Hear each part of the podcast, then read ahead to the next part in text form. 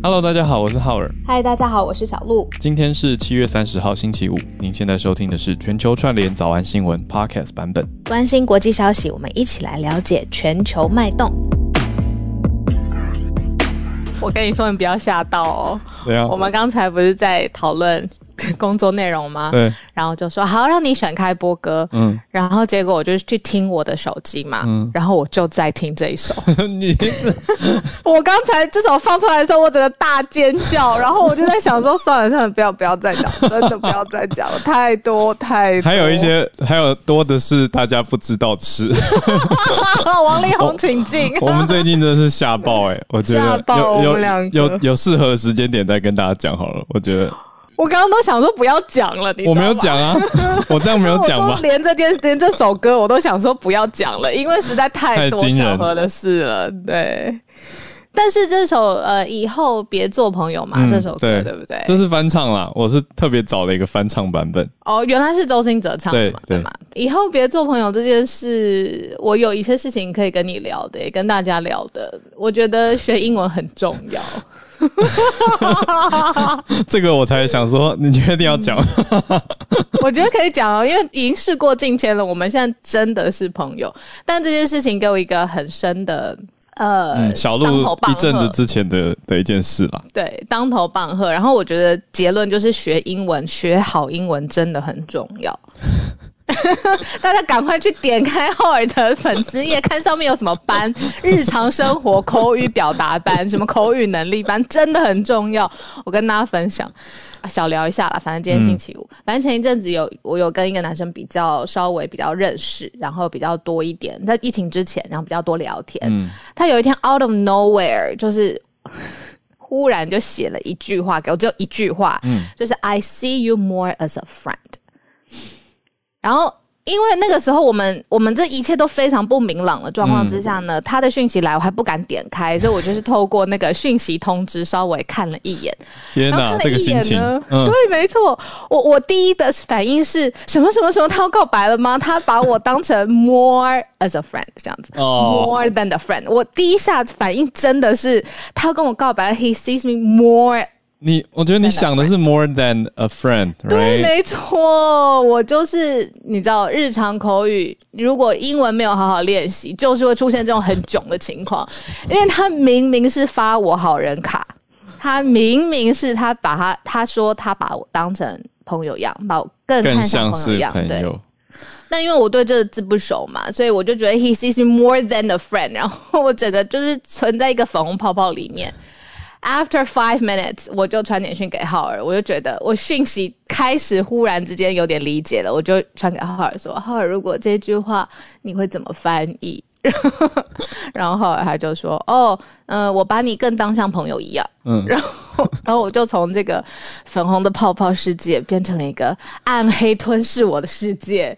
难怪很久以前了啦，很久以前。那个时候你传讯息给我，我回了以后，你隔很久才回我。对，不像我，啊，太好笑了。掉入深渊。哎呦，没有，我跟你说，我觉得我们在看到任何讯息的时候啊，其实解读。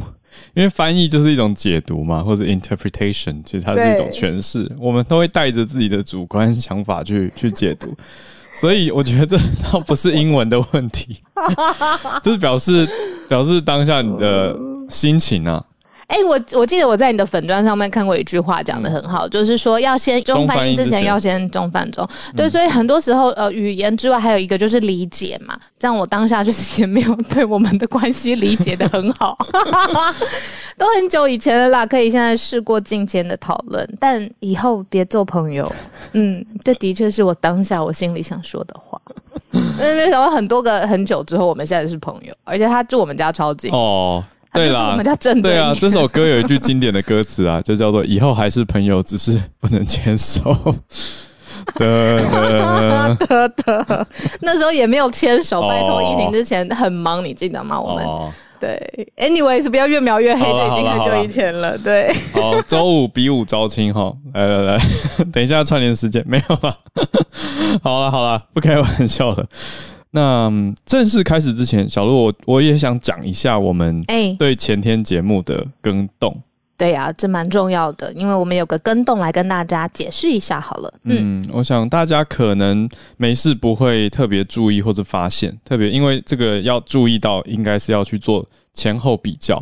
什么意思呢？我们前天节目里面有讲到一段，是有两位选手来到了东京奥运的现场，才发现他们国家的协会，嗯、就是乔治亚，乔、嗯、治亚的选手来到现场，发现他们协会没有帮他们报名。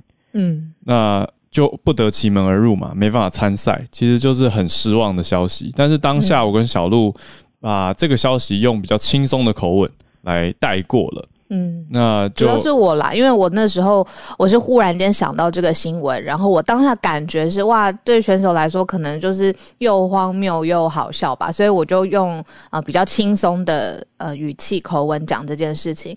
但后来有呃听众朋友提醒我们，嗯、就是。对啊，怎么会好笑呢？嗯、就是怎么会荒谬呢？如果是当事人的话，一地而处，啊、那一定觉得很重大吧？对啊，嗯、那我还拿自己的例子来比拟，但是我毕竟没有准备过那么多年去参加奥运，所以这个比拟不管怎么样，就是不太妥当。所以我们两个讨论之后呢，就。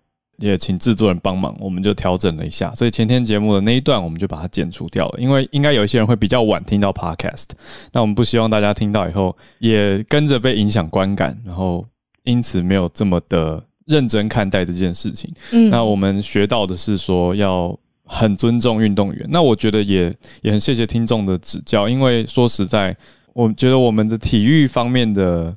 的专业知识的确是吧，对啊，嗯、或者是异地而处，就是可以很容易站在啊、呃，比如说选手的立场来设想的这一边，我是我自己我觉得有点不足，嗯，那但是我觉得这是一个素养的呃养成的过程，就是因为有听友跟我们这样子说，所以我就会打开那个、嗯、呃雷达度，对，嗯、对，就会开始去注意。对对对，没错。所以接下来在处理一系列的新闻的时候，就会再多想一层。嗯，那对浩尔跟我来说，应该都是呃一个学习。是啊，嗯、所以就对于那一则的处理方式，觉得嗯，我们都觉得不太好，所以就把它调呃把那一段去除掉了。那之后我们会再多注意，会更加的尊重跟尊荣，然后用运动员的角度去想跟报道体育相关的消息。所以今天其实我们也选到一则。也就是奥运的背后不一定大家有看到的，或者说所有选手这么努力的准备背后的辛苦，嗯、那也希望借由这一则来彰显跟荣耀所有辛苦的运动员。这一则我就稍微有一点点信心了，因为这一则它背后其实是有一位这位体操选手的教练，他过去呃出了一系列非常在体育界非常难堪的官司，呃跟性侵有关。嗯、那而他因为难堪而且程度之重大，有拍成纪录片。我之前是很认真的看完了这纪录片，所以待会可以跟大家来一起分享。嗯嗯，好啊，所以我们就来盘点一下今天的消息哦。今天的第一题选题我们。我们其实讨论了好一阵子哈，但还是选了，就是北京隆重的接待了塔利班。我们等一下来跟大家讲一讲这个背后，我也很期待 Dennis 老师的看法跟分析。尤其是我觉得大家普遍对于塔利班好像觉得抱持神秘色彩，可是这背后到底代表什么意义呢？尤其北京又说要跟塔利班一起来对抗恐怖主义，那我们就来看看。那第二则是 Jeff Bezos。也就是大家知道他创办了亚马逊嘛，那当然他今年七月已经离开他本来的 CEO 的职位了，他不当执行长了，但他当然还是创办人喽。他现在呢，很明显在七月的时候，很多重心都转入他的太空公司。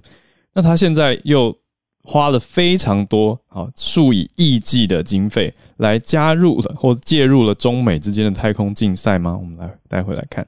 再来就是刚刚我跟小鹿讲到的最伟大的体操选手。这位选手弃赛，那背后是经历了什么事情？那小鹿也看过相关的纪录片了，我们等一下也来聊一下。再来是比较轻松的礼拜五的一个消息，我觉得是超酷的，嗯，我觉得算低成本的行销，哎，可是很有意思，尤其那些照片啊试出，我们也可以再传到社团，我觉得好像在看谍报片哦，就是大家知道我们在，诶，也是在我们新闻上讲过，苹果推出 AirTag 嘛。嗯，那这个 AirTag 呢，就有人真的去追踪不同 AirTag 的去向。那后来有没有成功的寄达呢？而且他都寄给世界知名的大咖人士。那我们来看看，我觉得很有趣的一个消息，让大家去想一想，说，诶，资讯安全啊，还有卫星卫星自由，我觉得这个等级已经越拉越高了。我们真的是已经有很多太空新闻的节目来跟大家聊一聊。好，然后到八点半我们会跟大家一样串联在一起。那我们就从第一则开始吧，是不是要介绍一下 Taliban？好像真的要介绍一下塔利班呢、欸，毕、嗯、竟我觉得看起来字就有很沉重，而且有一点点遥远的感觉。对啊，塔利班的意义其实是叫做、嗯、它的意思是伊斯兰教的学生，那也有人叫做神学士，嗯，大家可以理解吧？就是学士是听起来比较比较正式一点，但它意义上其实它是学习伊斯兰教的人，所以在宗教意义上，其实塔利班就是。比较宗教色彩比较重，那比较偏向 fundamentalist，比较偏向基本教义，嗯，那很着重信仰，跟很着重原来读经里面学到的内容，还有信仰所指导的原则。所以一旦有违反或者是一些在他们的信条当中不那么认可的行为，对，很有可能就会用比较激烈的手段去攻，甚至攻击哦。对，那塔利班最大的。情况就是一定要讲到之前最有力的、嗯、呃领导者，就是包括奥马尔，嗯、大家比较听过的奥马尔，他们其实就是伊斯兰教的学者。塔利班是从一九九四年就开始了，嗯、那一九九六在阿富汗掌权，所以后来就用比较严厉的伊斯兰教法来统治阿富汗。那最大的转折点应该是二零零一年九一一，现在讲起来竟然是二十年前了。二十年前的九一一事件之后呢，因为塔利班。塔利班就简单说是窝藏宾拉登啦。嗯，宾拉登当然就是盖达组织的首脑，就是策动九一一事件的背后的人嘛。嗯、这样等于就是跟美国作对啊！你跑去美国炸人家的大楼，嗯，对，然后我们这边保护在背后策划的首脑，然后让他试出一些影片等等。所以美国后来就是一定这一口气，或者说这个所谓的和平的维持不能就这样放任，所以美国就带领了北约。我们之前也在新闻上常常提到的 NATO 来入侵到阿富汗，后来塔利班的伊斯兰政权就被推翻了，等于是美国进到阿富汗去处理掉当地掌权的政权。那后来塔利班就记恨嘛，那就用游击队的形式分散在阿富汗，而且到处设立据点，跟新政府还有很多国家的部队都在对抗。那美国的指控是认为说，这个战火你从阿富汗还延续到巴基斯坦。然后还有很多恐怖活动，还会屠杀平民，这是美国一直在指控的。嗯、那塔利班反过来用塔利班阿富汗的角度是认为说，你西方是战争跟屠杀的发起人，是你们引发的，所以我们才去报仇。嗯，所以两边就是仇恨。那我觉得，我觉得在我们我们既然不是在美国，也不是在阿富汗，我觉得在站在中间，就也要一直提醒自己，到底怎么样可以持平的看这件事情。因为我觉得西方媒体，说实话。真的都直接说塔利班就等于仇恨，或是等于恐怖。我我这样听起来很像在帮塔利班说话，可是我在提醒的是说大家要持平的看。那我们是不是有时候有一些反思？然后当然这些极端的手段真的都很恐怖。说实话，就是你想象有一个人进到你家，然后就把家人怎么了？那这种形式谁可以接受？对，可是那两边就是冤冤相报的状态。嗯，对啊，那现在对我觉得这样介绍塔利班应该还算完整。我觉得这样子非常的清楚，而且也知道，其实，在过去等于是说，这不是嗯呃一时之间发生的纠结跟冲突，其实有它很长的历史跟脉络。可是时间点为什么特别要选的这一题？是因为时间点很很特殊，因为你还记得我们昨天还是前两天，我们有特别。讲到，而且在节目上面也花时间说，其实美国要从阿富汗撤军了呀，对，而且相关的呃军事军事的基地啊，或者是武器啊，或者是当地要跟政府之间的互相的协调，其实都在慢慢过渡当中了。没错，而且丹尼斯老师也有讲到啊，就我因为我是翻译，所以我有关注到，就是帮美军翻译的、嗯、的翻译员在阿富汗遭到遭到杀害，因为曾经帮助过美军，所以我都会看到这个。我用我的职业角度，当然会觉得很恐怖，哦、有印象，很恐怖。嗯、对，然后我觉得你讲的很好，因为前后的时间点跟这些东西都有关联。嗯，所以现在在这样的情况下，中国隆重的接见塔利班，到底是什么意义呢？嗯，就是感觉好像这件事情整个包括历史的包袱，嗯、或者是呃双方之间的冲突，是不是可以暂时的喘口气，让双方都喘口气？因为这个要撤军也不是我今天要撤军，明天就会呃发生，到需要经过很长远的评估，而且是很长的考量跟计划。嗯，但是就在在准备要撤军，呃，美军要回到自己的家乡的同时，嗯。中国呢？中国跟美国之间的冲突，呃，或者是对立或制中抗中，这个其实过去我们一直在报道了。但是会不会借由第三方来传递讯息？那这一次看到的是中国其实真的是提供了一个非常高调或是公开的舞台，嗯，替塔利班，而且他接见的是呃中国外交部长王。呃，外交部长王毅，而且接见的是塔利班的第二号的呃大头领导人物，叫巴拉达尔。嗯，不过补充一下，因为我们标题写北京嘛，和、嗯、这里的北京概念上是中国政府，因为他们实际是在，天津。对对对对对对对，稍讲。嗯嗯，巴拉达尔是塔利班的二号人物。对，然后而且还要，嗯，这个光是接见本身就是已经是一个强烈的讯号了。那他们之间还有会谈，而且还有外交部的一个声明，说王毅他称。呃，塔塔利班是举足轻重的军事还有政治的力量，嗯、而且呢，要希望领导人要高举和谈的旗帜。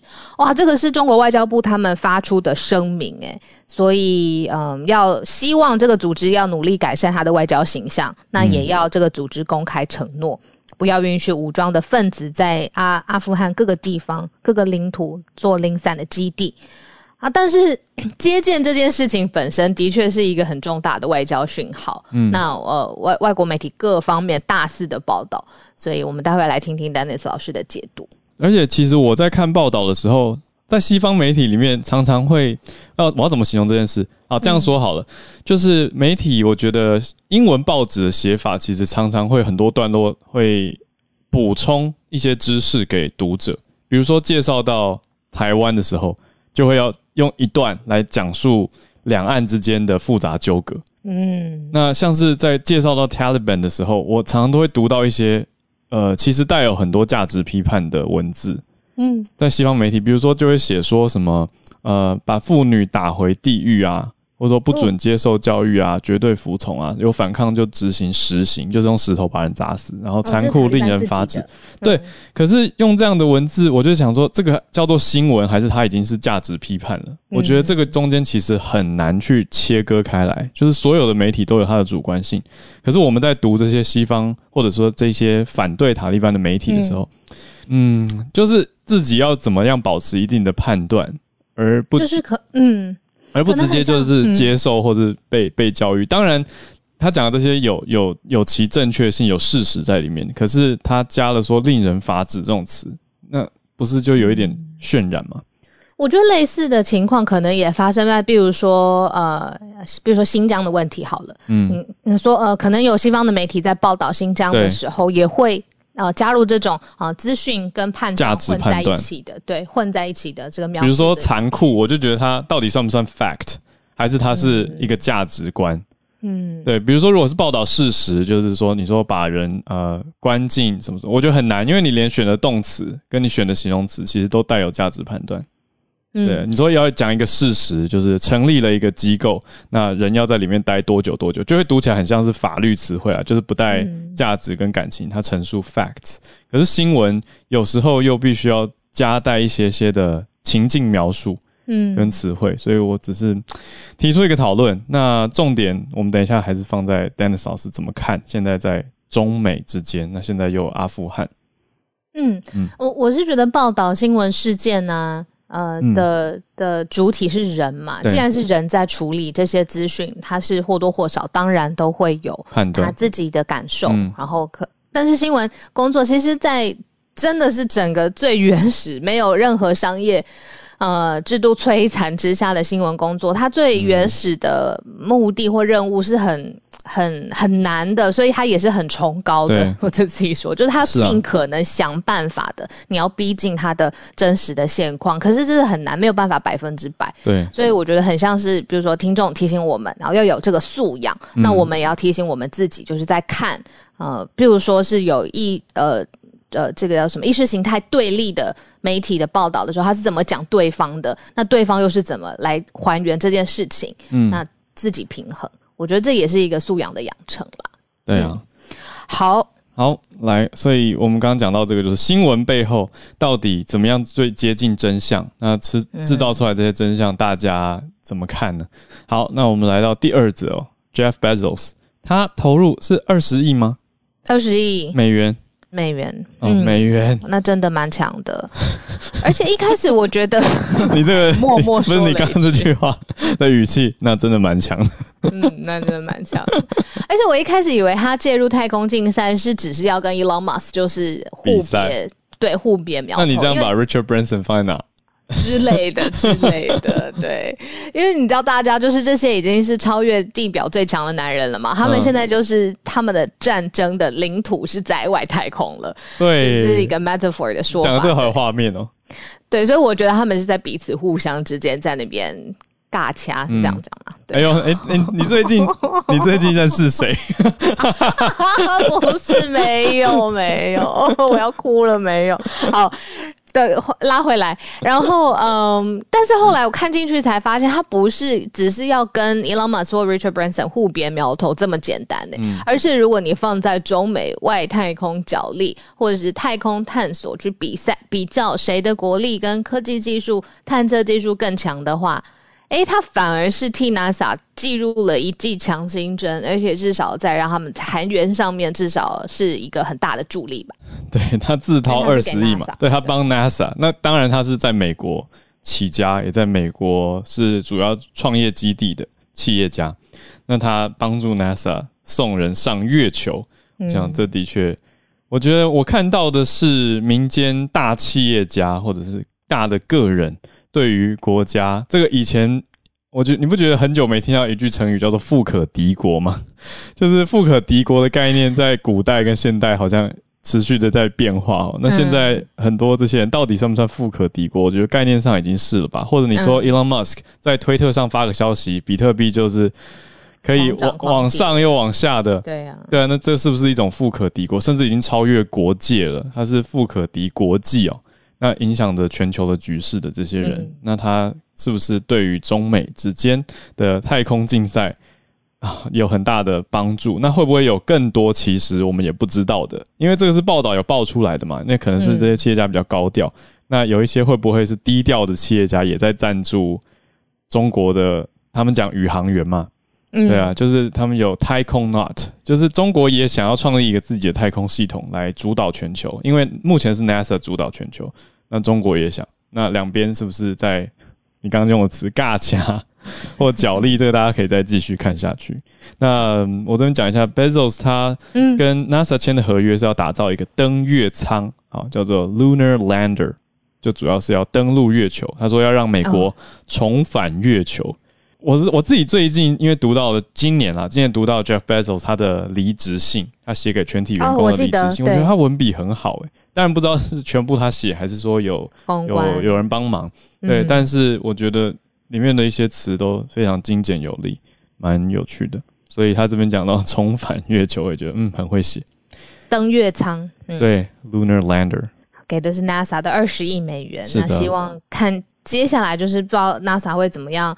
再把这些资金啊、呃、跟资源整合，然后再推进在外太空的探索上，真的很忙诶。十天前他才搭自己家的 Blue Origin 的火箭，跟他弟弟嘛，还有最年长跟最年轻八十二岁的，还有十八岁的一起登上，登也不是登上啊，就是超越卡门线，然后再降回地球。这个大家喜欢好奇太空的话，就继续关注有趣的消息。嗯、来，我们讲到第三则了，刚刚预告到。这位最伟大体操选手有这个美誉的哇！我看到这个消息的时候，其实是有一些些震惊的。嗯、呃，意思是，如果以刻板印象来说，我会觉得运动员他的最终的使命，或者是他最高的荣誉，就是在奥运的殿堂上面拿下很好的成绩。那他可不可以有自由权，或者是选择他的身心状况如果不适合的时候，他可不可以选择？放弃这个到底是不是一个选项呢？嗯，我好像从来没有这样子想过。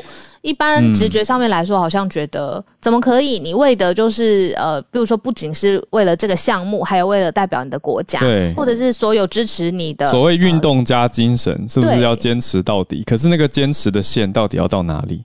嗯，没错。所以这个新闻出来的时候，我就开始有思考这件事情。这个人呢，是美国的体操天后，他叫 Simone Biles 拜尔斯。嗯、那他就是被誉为最伟大的体操选手，意思就是他之前他几个动作或者是他完美的程度，都会以他为他的名字，嗯、对。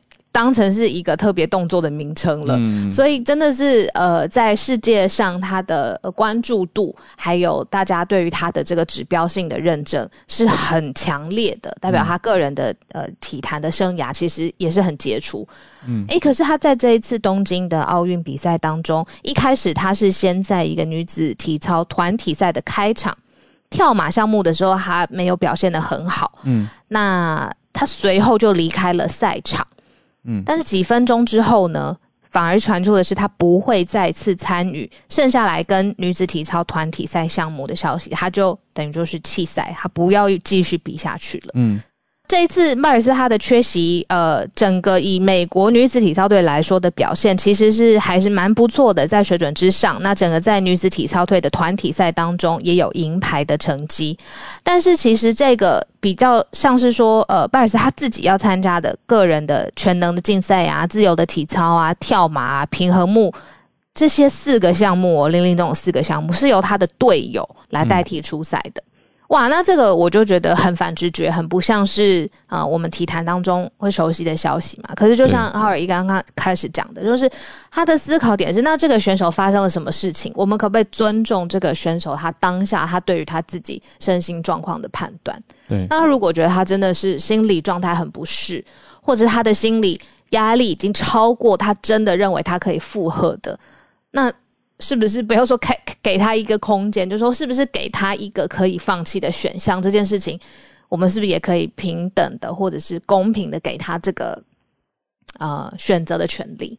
嗯，真的是，嗯，我觉得这背后代表了，我可以用一个英文字来讨论。今天早安英文教这个字哦，嗯、叫做“放弃的人”。在英文世界是有一个专门的字，叫做 “quitter”。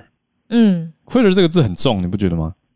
对，你就放弃，你没有办法什么呃贯彻始终，你是个中途半途而废。半途而废，对，对就像中文讲的说，你这个人半途而废，那种感觉一样重。就是为什么不能半途而，应该说半途而离去，就就叫做废嘛。嗯、这个字的确是带了很重的价值批判。那 quitter 也是，如果你说 somebody is a quitter，那就代表说，好像好像直接类推延伸到他什么事情都会放弃，他什么事情都没办法坚持到底。嗯但我们当然都知道，每个人的人生有这么多面相，怎么可能什么事情都不放弃呢？就人生就是 all about choices 嘛，你做了选择，你就会有机会成本。你选择一边，就是要放弃另外一边。你不太可能很贪心 have it all，什么都要。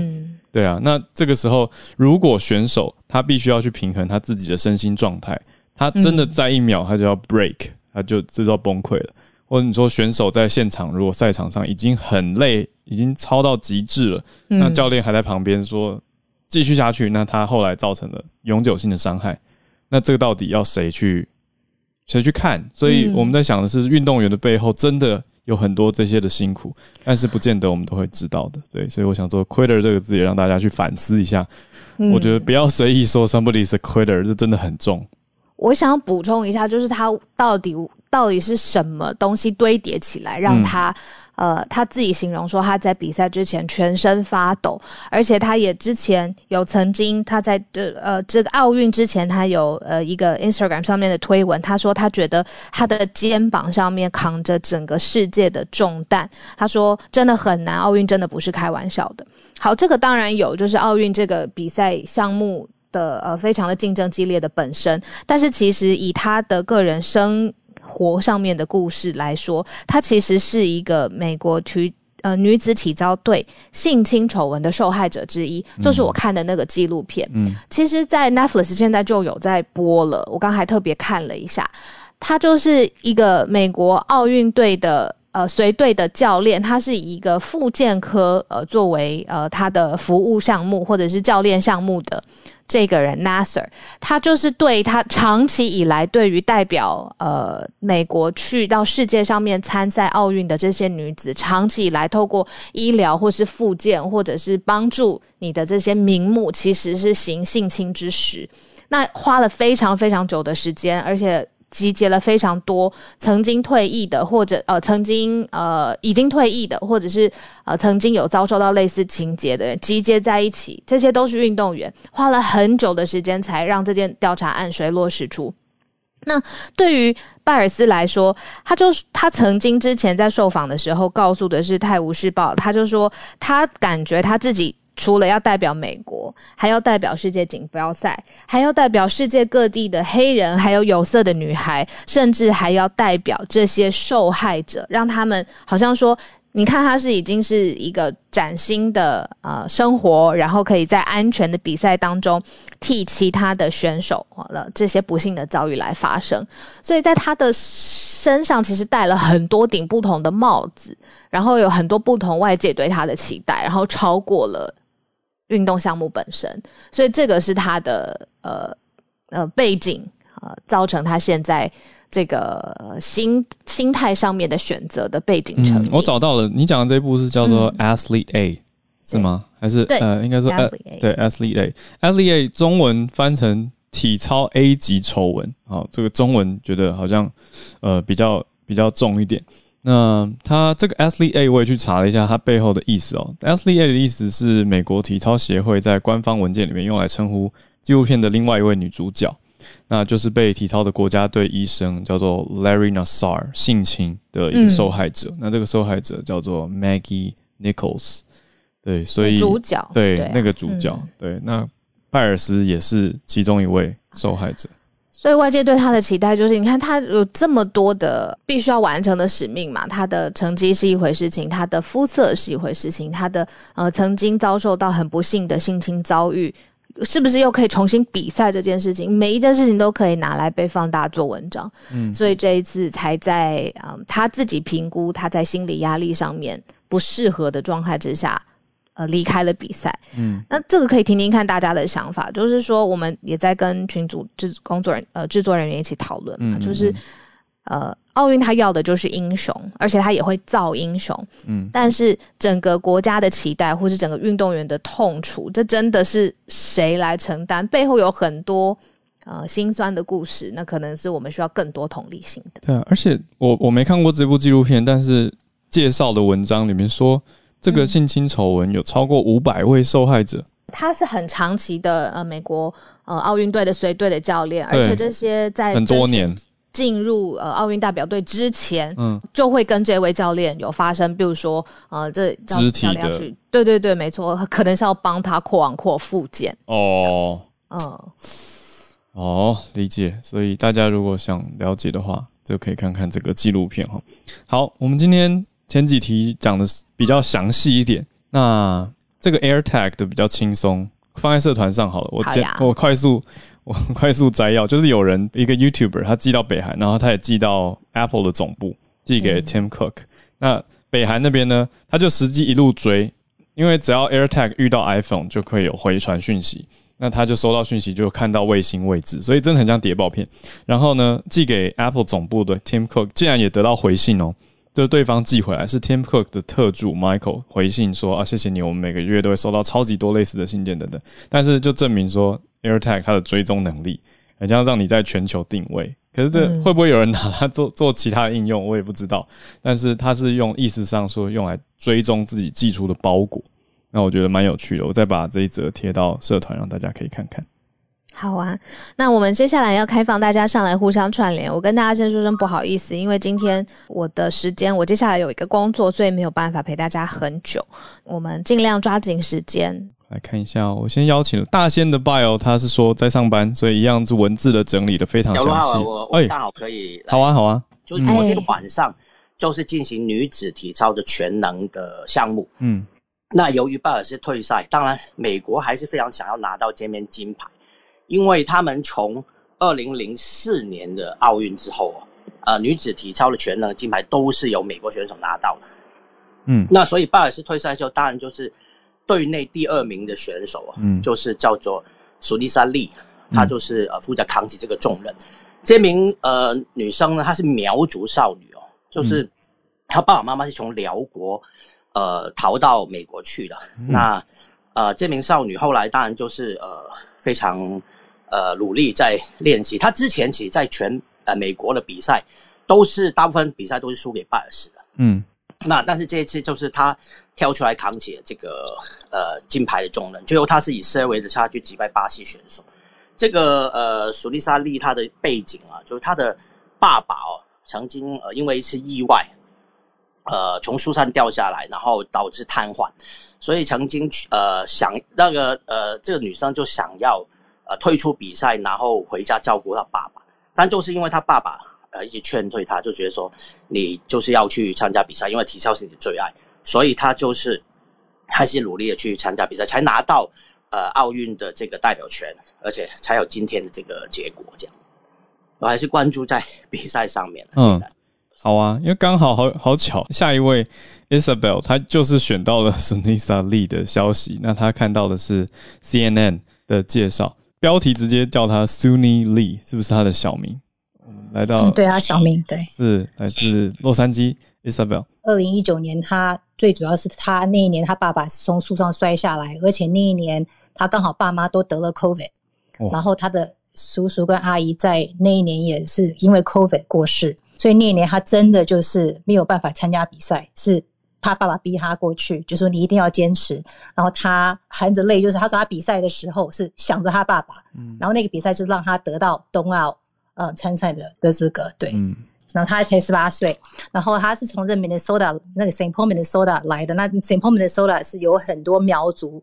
的人就是他们第一站，从那时候那时候他们逃来美国的时候，他们都在 Saint Paul Minnesota，所以这整个 Saint Paul Minnesota 的苗族人也是，就是他们就是也是弄一个大电视来参观他的，来看他的比赛，然后大家都为他觉得很骄傲。Isabel 如果方便的话，这一则可以贴到社团给大家看吗？我觉得好，让大家看一下说亚裔的女孩子，而且好年轻，十九岁，那已经经八、嗯、对是哦十八，经历这么多。事情，嗯，好，谢谢。今天我们很讲到蛮多位运动员的，真的是很不容易，也很励志。那在下一位，我们连线到戏骨。科技特派，嗨，已经直接说，Hello James，好，今天就想说是礼拜五，所以就带给大家一个比较轻松的一个、嗯、新闻。啊，就是今天呃，在 Facebook 脸书财报的时候，他呃 CEO Mark Zuckerberg 有说到说，他们下一个硬体呢推出的产品，可能就是他这个。Ray-Ban 这个台湾应该叫雷朋眼镜的一个智慧型的呃眼镜，对。然后他推出这个眼镜的呃原因是因为说，其实 Facebook 他们呃之前呃也是 Verge The Verge 这个新闻这个网站也去采访他，然后他有说他未来脸书的重点会在一个东西叫做 Metaverse 啊，Metaverse 就是。听扎克伯说，就是很像是一个虚拟世界，它可能联系了真实世界和虚拟世界，有点像这个 augmented reality 这种东西的一个模式，嗯，然后来做出一个用户的体验，然后用用法就是用来工作啊，有可能是用来买东西，有可能是用来呃跟朋友一起呃花时间也好，反正就是这样子的一个世界是他们未来的一个走向，然后这个可能这眼镜呢就是他们第一步呃用这样子的一个模式呃，然后来产生出来一个产品，对。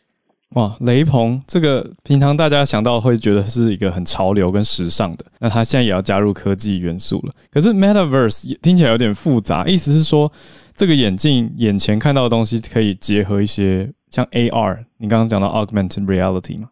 没错没错，其实扎克伯格他也没有说的非常清楚，可是我想他的意思应该就是说，可能可以从实境里面的东西，哈，可能说你可以把。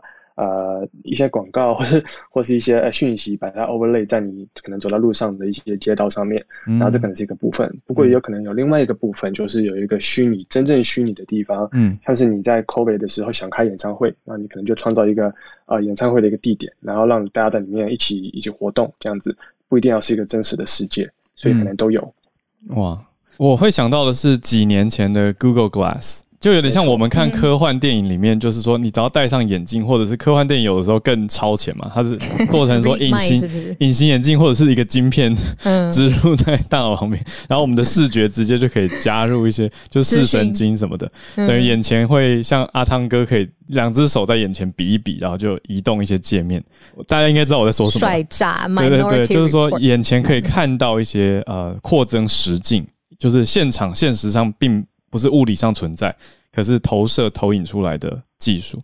那我觉得这个听起来就是很 futuristic 啦，就很未来感，也很科技感，啊、呃，很有意思。那制作人有补充说，Metaverse 的中文制作人说仔仔都把它叫做元宇宙，元气的元，嗯、哦，元宇宙 （Metaverse）。啊，因为 Meta 它有 Meta 有超越的意思。啊，有人说超越宇宙，有人翻成元宇宙。最早是来自 Neil Stephenson 一九九二年的科幻小说《Avalanche》雪崩。那里面在讲一个脱胎于现实而且始终在线的平行世界里面，大家可以用 Avatar 活着，就是我们活在另外一个元宇宙里面。有一个虚拟，我好喜欢这个题材哦！谁可以寄给我？制作人可以寄给我吗？哦，对啊，就像那个，我可以来看一下，就像一级玩家一样，Ready Player One，嗯、就是活在你同时活在两个地方一样，然后在另外一个地方有另外一个身份。我好爱这个题材，就我的 我的。谢谢科技的白 James 带来大家周末的科幻想象。我我是觉得蛮有趣的，因为雷朋的眼镜我自己蛮喜欢的，我觉得很好看，帅啊，对，对啊，希望我开一张发票给他们，他们会收，帮他们广告。好，谢谢 James 带来的消息。再来，我们又回到体育的消息，来到小仙女巴西跟我们连线，一阵子不见的 Peggy，Hello，你都好吗？好久不见，今天我想跟大家分享一下，自从就是奥运开始开始的时候，我就一直在关关注巴西的一些女运动员。那其实有很多女运动员，她们身兼很多多重身份。她们除了是运动员以外，其中有一个甚至是 COVID-19 的前线的呃护理师，或者是数学博士。那在众多的女运动员之间，我还是选择了巴西这个滑板小仙女，叫做海伊萨雷奥。她是巴西奥运史上最年轻的一个。哦一位，嗯，我有看到他的消息，但我没有注意到他是巴西的选手。嗯，对，他是巴西的选手，然后他只有十三岁。嗯，然后我为什么会选择他的原因，就是因为其实他说了一句话很重要，然后就是震撼了整个巴西的运动运运动坛吧，我可以这么说，因为他说运动不分男女。嗯嗯嗯。对，其实他其实他的原本的意思是说，其实运动是给所有人的。嗯，然后他因为他是滑板嘛，那因为在巴西这边父权主义还有大男人主义，其实还是非常的严重。那你性别歧视也是很严重。女生一般的刻板印象就是说，你应该要去选择一些比较文静的运动啊。那滑板一般来说都是男性的运动，嗯，但他从七岁开始就一直在溜滑板，然后他一直在向世界证明，其实运动没有分男生跟女生。所以他得奖之后的一个一个其中。一个其中一个，嗯、呃，在一个报道，他就说他实现了站在奥运的一个梦想，而且他可以证明滑板不仅仅是男孩的运动。然后他还有另外一句话，我觉得很有意义，是在他的他在他的 Instagram 上面写的。他说：“今天如果一个十三岁的小女孩要代表巴西，那是因为她受到其他溜滑板的女孩的鼓励，那、嗯、让她知道一个女孩可以做任何她想要做的事情，嗯、并没有人可以掌控她。所以她。”他给所有的巴西，嗯，所有的巴西人一个正能量，还有自信。女孩应该要有自信的一个心态，让她让她想要去做她自己想要做的事情。嗯。很多时候我们会觉得女孩就是应该要玩洋娃娃，就不能从事一些冒险的运动。嗯。那可是其实女孩可以喜欢滑板，可以喜欢爬山、潜水，或是做任何她们想要做的事情。所以我觉得这是一个很好的一个。激励吧，还有我们学习的一个目标，那跟大家这样分享，谢谢。哇，谢谢谢谢 Peggy 带来这个很激励、很振振奋的消息。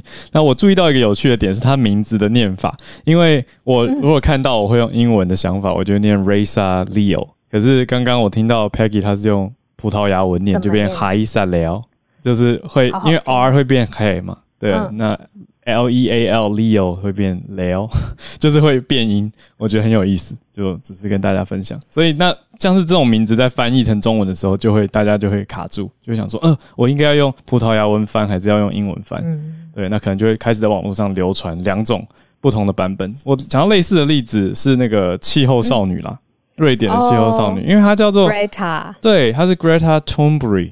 就是用用瑞典文念是同贝里，所以后来有一些媒体就是开始所谓证明，就是他应该要念同贝里 （Thunberg）。可是很多人看到那个字会先念成 Thunberg，然后就会写翻成同贝格或者 Thunberg，因为它是 th。对啊，Thunberg 这个我很常。对，然后就翻成桑伯格。可是这个时候就是大家想说，呃，到底要用他本名？那后来偏向都还是用他自己的，他自己称呼自己的名字嘛。那当然，所以后来就是同辈里比较多，所以这位理论上应该也要叫做呃海伊莎才 对，海伊莎，对啊，海伊莎里奥十三岁哇，这还有很多很多未来的比赛，希望都有机会再看到，应该应该都会再看到这个才十三岁。我有注意到 Peggy 每次上来分享都会带了一句嗯很有呃表现力，然后力量很足的话语。嗯一个 quote，然后像他今天就是运动部分男女，他在 bio 上面的下一行就是有把这个 quote 写出来。嗯，我很喜欢这个故事，然后在呃启发勇气上面都是一个很好的例子。太棒！那我我们来到助战专家时间啦。来，Dennis 老师的大头照是昨天让大家心脏都要跳出来的桌球比赛。老师有看吗？昨有有有，我昨天看到半夜，而且我一边看，一直一直一直，真的后来是跪在地上祷告，不夸张，因为我就觉得太激烈，就是太真的是太激烈，然后就自己跟电视就是对着电视一直说，就说如果你拿这一局的话，我就做一百下伏地挺身陪你一起哦。结果他居然他他拿下三局，所以我硬撑了三百下，痛苦。老师也太猛了。不 过不过，我觉得还真的是非常的精彩。然后你可以在美国我看呃听那个 NBC 的转播，所以。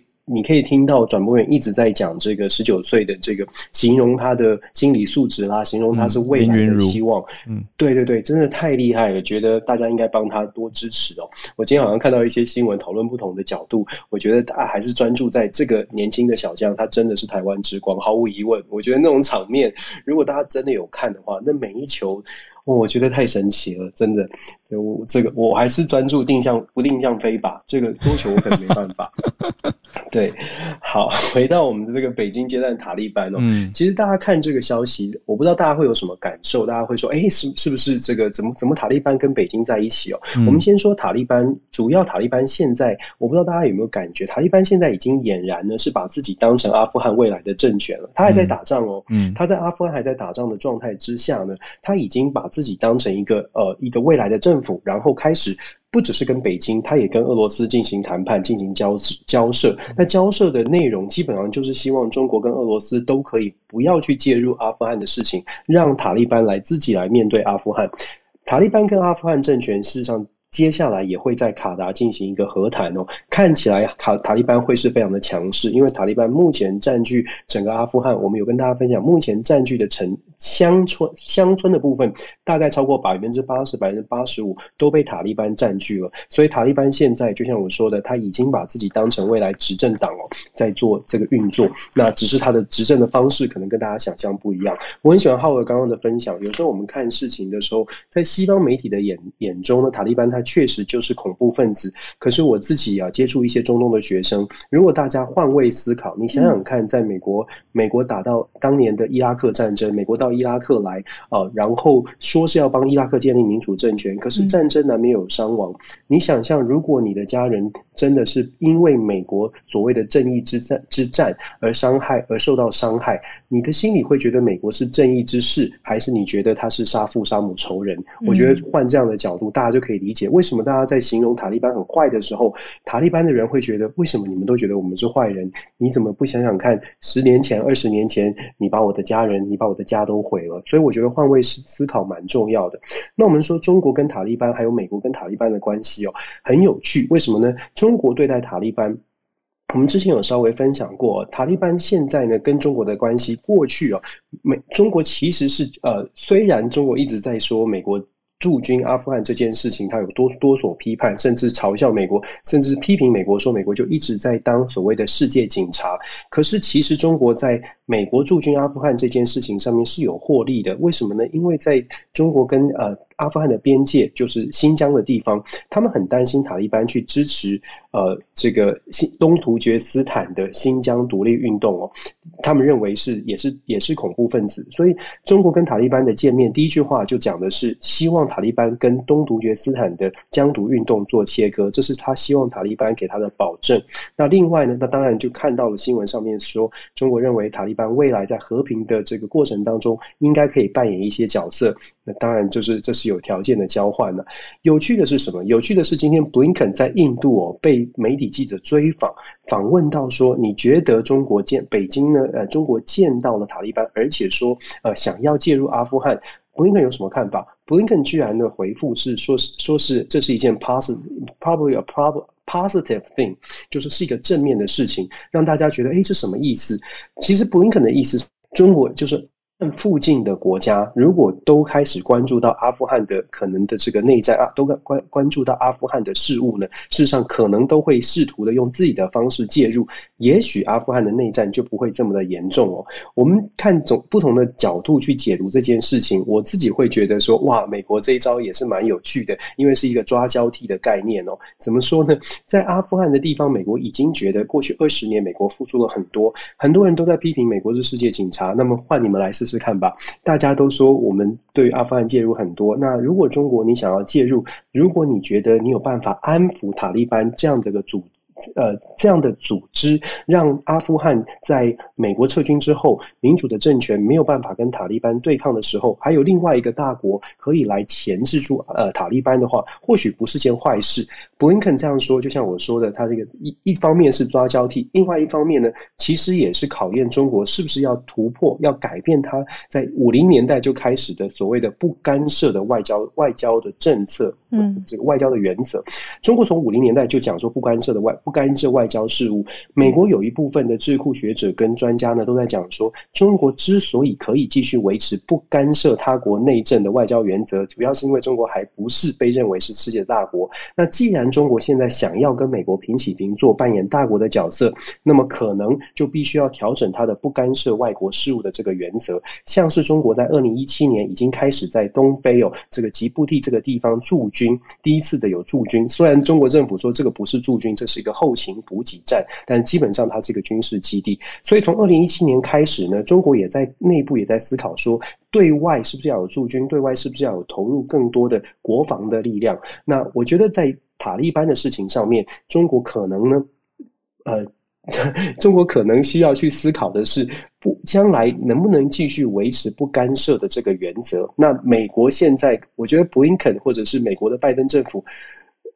跟中国的竞争当中呢，可能也在看中国，你打算，你有没有想过，现在你想要跟我们好平起平坐了，那么接下来你在世界上扮演的一个什么样的角色？你想要把大国的力量发挥到什么样的境界？只是讲 经济吗？只是讲这个，只是讲贷款吗？恐怕不容易哦。跟塔利班的交往不会这么简单，所以我觉得布林肯他们是呃看着中国在跟塔利班这个呃。集团去做一些交涉哦，我们最后说。呃，有一句话叫做“软的怕硬的，硬的怕横的，横的怕不要命的”。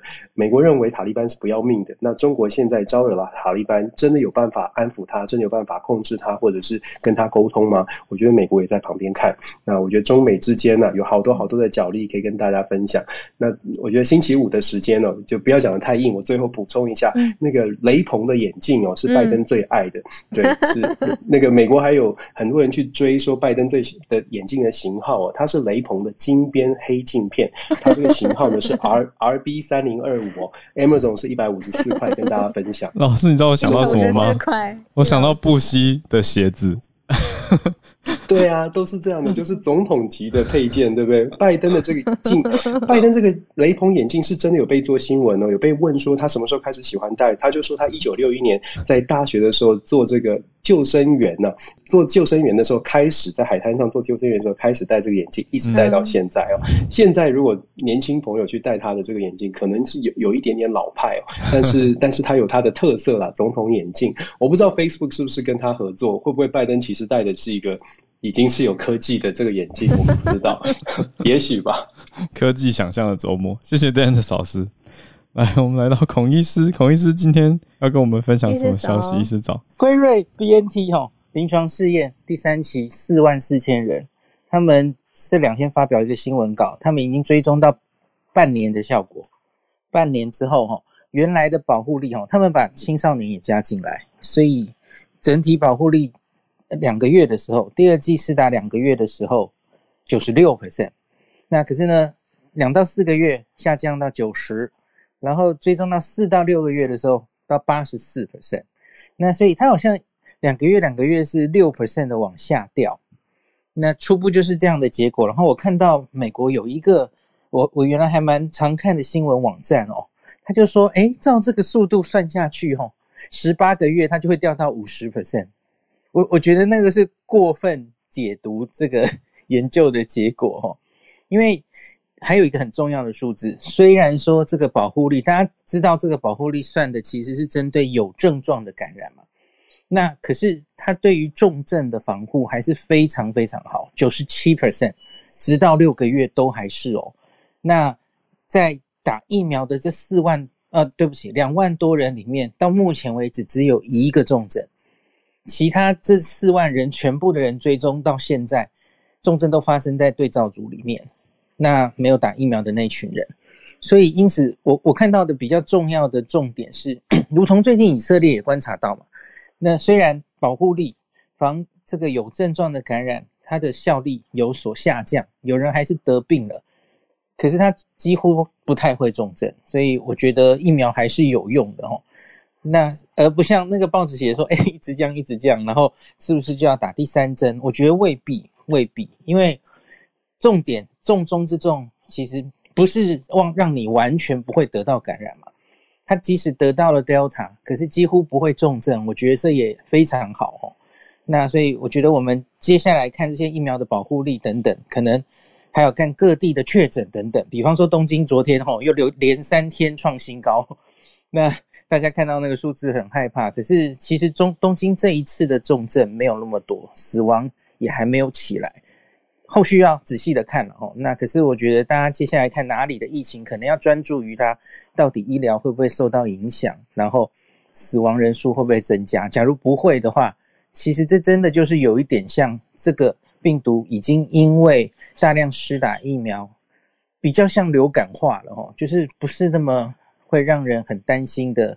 状况哦，那你让它低度的流行，可以控制的流行，医疗不会崩溃。其实我们等于某种程度就是克服了这个疫情了吼。那今天就跟大家讲到这好了，谢谢医生很精简的摘要重点的分享，让大家持续的去看新的疫苗的新数据还有情况。啊，我也是觉得流感化。应该以公卫的角度来讲，是一个现在蛮可行的方向吧，而且也是可能的方向。那就媒体也不要过度解读，说数字会因为一段时间的掉就一直掉一直掉，这个我觉得都很难说，都要持续的去保持谨慎持平的去看。那谢谢医师一直以来的温柔力量的支持，给大家很好的资讯的判读跟。科学的解读，还有科学的知识。那也谢谢今天上来分享的，或者是传讯息给我们的朋友，特别谢谢大仙 Isabel、James，还有 Peggy，助战专家 Dennis 老师跟林氏璧孔医师，谢谢大家。那就来祝大家周末愉快。我们今天的串联就到这边。那听说小林老师呢，今天晚上七点铜牌战是吧？所以想要再训练一下自己心脏强度的朋友，可以晚上七点锁定桌球的铜牌之争。那也。祝小林老师得到铜牌，那就再为我们的中华队呢多加一面铜牌。那我们就继续加油，继续努力。我们礼拜一早上继续跟大家串联哦。谢谢你的收听，有任何想要告诉我们的话，欢迎透过各种管道留言给我们。如果想要分享的话呢，也欢迎加入全球串联早安新闻的脸书社团。没错，很精彩、很温暖的社团哦，很丰富的社团。那我们现在是降级不解封的第一个周末啦，大家还是要持续做好防疫哦。我们一起保持健康，然后下周一继续和大家串联。大家拜拜，大家拜拜。